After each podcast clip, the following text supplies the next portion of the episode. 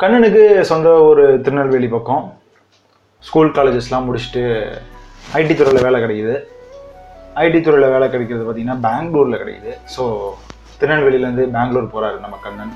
So அப்படி இப்படி நல்ல ஒரு ஜாபு நல்ல சேலரி குடும்பத்தில் நல்லா செட்டில் ஆகிறாரு அப்படி நாலு வருஷம் ஓடுது அதுக்கப்புறம் கல்யாணம் ஆகுது. கல்யாணம் ஆகி ஒரு வருஷத்தில் குழந்தை பிறகுது ஸோ குழந்த ஆஃபீஸ் வீடு அப்படின்னு சொல்லிட்டு லைஃப்பை ரொம்ப ஜாலியாக வாழ்ந்துட்டுருக்காரு கண்ணன். கண்ணனோட அப்பாவுக்கு வந்து ஒரே வருத்தம். பையன் இந்த தீபாவளிக்கு வந்துருவானா? அடுத்த தீபாவளிக்கு வந்துருவானா? தம்பி பொங்கலுக்கு வந்துருவியாப்பா? அப்படின்னு ஃபோன் மேலே ஃபோன் போட்டு கண்ணனை ஊருக்கு வர வைக்கிறதுக்கு அவ்வளோ பிளான் போடுவார். ஆனால் கண்ணன் என்னமோ ரொம்ப பிஸி ஆஃபீஸு வீடு வீடு ஆஃபீஸுன்னு மட்டும்தான் இருக்கிறத தவிர அவருக்கு வந்து ஊருக்கு வரணுன்ற தாட் கொஞ்சம் கூட இல்லை. ஏன்னா அந்த அளவுக்கு ஒர்க் ரொம்ப பிஸியாக இருக்காரு நம்ம அதுக்கப்புறமா அப்பா நான் வேணா எனக்கு வர முடியலப்பா. நான் ஸ்கைப்பு வாட்ஸ்அப்லலாம் நீங்கள் வீடியோ கால் பண்ணுங்களேன். அதை வேணா என்னோட பசங்களெலாம் காட்டுறேன்.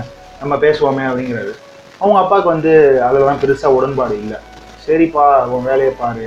உனக்கு எப்போ தோணுதோ வந்து நம்ம பார்ப்போம் அப்படி சொல்லி சொல்கிறார் ஒரு வழியாக நம்ம கண்ணனுக்கு வந்து லீவு கிடைக்கிது.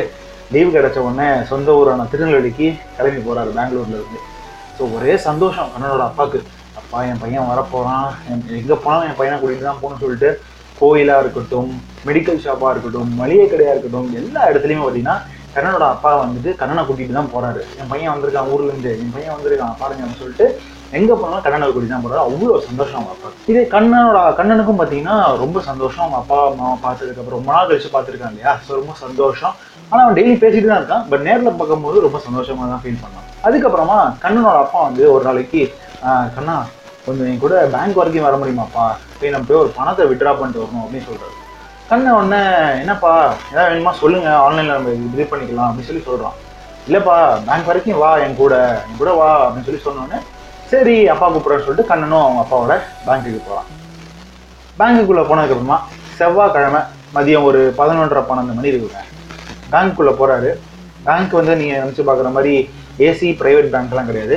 அது ஒரு கவர்மெண்ட் பேங்க்கு ஸோ எப்படி இருக்குன்றதை நீங்களே கற்பனை பண்ணிக்கோங்க ஸோ அந்த மாதிரி ஒரு ரொம்ப டஞ்சனான ஒரு சுச்சுவேஷனில் தான் இருக்குது இந்த பேங்க்கு ஸோ க்யூ பார்த்தீங்கன்னா அவ்வளோ நீளத்துக்கு இருக்குது க்யூ கண்ணனோட அப்பா போயிட்டு டோக்கன் போடுறாரு. டோக்கன் போட்டு வந்ததுக்கப்புறமா இவர் டோக்கன் வரதுக்கு முன்னாடியே கிட்டத்தட்ட ஒரு பதினஞ்சு இருபது பேர் இருக்காங்க. அந்த பதினஞ்சு இருபது பேர்ல கண்ணனோட அப்பாவுக்கு ஒரு இருபது பேரையாவது தெரிஞ்சிருக்குன்னு தான் சொல்லணும். ஸோ இருபது பேர்ட்டையும் பேசுறாரு. வாங்க சார் நல்லா இருக்கீங்களா? வீட்டில் எல்லாம் எப்படி இருக்காங்க? பையன் வந்திருக்கான் பாருங்க அப்படின்னு சொல்லிட்டு எல்லாருக்கும் அவ்வளோ சந்தோஷத்தோட இன்ட்ரடியூஸ் பண்ணுறாரு அவ பையனை. கவுண்டர்லையும் பார்த்தீங்கன்னா எல்லாம் வயசான லேடிஸு ஸோ அவங்களும் பார்த்தீங்கன்னா ஏய் நேற்று சித்தி சீரியல் பார்த்தீங்களா? ஏய் தங்கம்ல இவ இன்னும் காரியம்லாம் பண்ணுறா தெரியுமா? அப்படின்னு சொல்லிட்டு சீரியல் கதை பேசிட்டு ரொம்ப ரொம்ப ஸ்லோ ப்ராசஸில் தான் வந்து இந்த பேங்கே செயல்பட்டு இருக்கு ஒரு வழியாக ஒரு முக்கால் மணி நேரம் கழிச்சு அவங்க அப்பாவுக்கு அந்த டோக்கன் விழுந்திருக்கு. போயிட்டு சலானை கொடுத்து கேஷை வாங்கிட்டு வராரு கேஷ் பார்த்தீங்கன்னா ரொம்ப பெரிய அமௌண்ட்லாம் இல்லைங்க. ஒரு ஆயிரம் ரூபா அமௌண்ட்டு தான். அந்த ஆயிரம் ரூபா அமௌண்ட்டை வாங்கினதுக்கு அப்புறமா கண்ணன் வந்து கேட்குறான் அப்பா இந்த ஒரு ஆயிரம் ரூபாக்காக தான் இப்போ இவ்வளோ நேரம் நிற்க வச்ச? ஏன்பா சொல்லியிருந்தீங்கன்னா நம்ம ஆன்லைனில் ட்ரான்ஸ்ஃபர் பண்ணினா இல்லைன்னா ஏடிஎம்லேயே தான் வாங்கிட்டு வந்திருக்கலாமே? அப்படின்னு சொல்லி சொல்கிறான் உடனே கண்ணனோட அப்பா சிரிச்சுட்டே சொல்கிறாரு அப்பா இந்த ஆன்லைன் ஆன்லைன் சொல்கிறியே ஆன்லைனில் கிடைக்காத சில விஷயங்கள்லாம் இங்கே கிடைக்கும். நான் சொல்லிட்டா அப்படின்னு சொல்கிறாரு என்னப்பா? அப்படின்னும் போது நீங்கள் இப்போ நீங்கள் இருக்கிற இளைஞர்கள் எல்லாருமே வந்து ஆன்லைனில் முடங்கி போய் கிடைக்கிறீங்க. எல்லாமே உங்களுக்கு ஈஸியாக கிடைச்சிருது. அதனால் நீங்கள் ஆன்லைனில் இருக்கீங்க. ஆனால் நான் வந்து இந்த பேங்க்கில் வந்து நின்னேன்னு எனக்கு என்ன கஷ்டமாக இருக்குன்னு நினைக்கிறியா? அப்படிலாம் கிடையாது.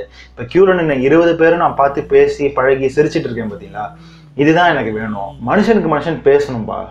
எல்லாமே செல்ஃபோனை பார்த்துட்டு ஆன்லைன் ஆன்லைன் இருந்தால் ஒருத்தருக்கு ஒருத்தர் பேசிக்கவே முடியாது. நீ பாட்டு வேலை வேலைன்னு சொல்லி பெங்களூரில் போய் உட்காந்துட்ட இங்கே எங்களுக்கு என்னாச்சு ஏதாச்சுன்னு சொல்லி நீ எப்போயா தான் ஃபோன் பண்ணுறியே தவிர எங்களுக்கு தினசரி என் வாழ்க்கையில் என்ன நடக்குதுன்னு உனக்கு தெரியாதுல்ல.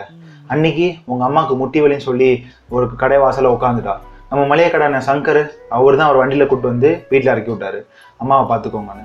இந்த மாதிரி எல்லாருக்கும் அன்னைக்கு வந்து எனக்கு ஒரு ஒரு மாத்திரை வாங்க வேண்டியதாக இருந்துச்சு. என்னால் நடந்து போய் வாங்கிட்டு வர முடியல. ஒரே தலை சுத்தலாக இருந்துச்சு. நம்ம பக்கத்து வீட்டு பையன் அவன் தான் போயிட்டு மாத்திரை வாங்கிட்டு வந்தான் மெடிக்கல் ஷாப்பில் போயிட்டு.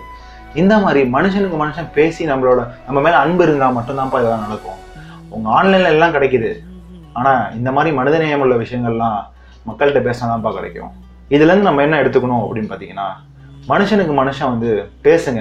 ஏன்னா இப்போ இருக்கிற காலகட்டத்தில் வந்து எல்லாருமே செல்ஃபோன் யூஸ் பண்ணுறோம் ஆன்லைனில் சேட் பண்ணுறோம் வீடியோ கால் பண்ணுறோம் எல்லாமே பண்ணுறோம் பட் ஒருத்தருக்கு ஒருத்தர் பர்சனலாக பேசும்போதுலாம் அந்த கனெக்ட் வந்து ரொம்ப பியூட்டிஃபுல்லாக இருக்கும்னு தான் சொல்ல வரேன். ஸோ இந்த குவாரண்டைன் பீரியட் வந்துட்டு உங்களுக்கு ஒரு நல்ல பீரியடாக அமைச்சுக்கோங்க.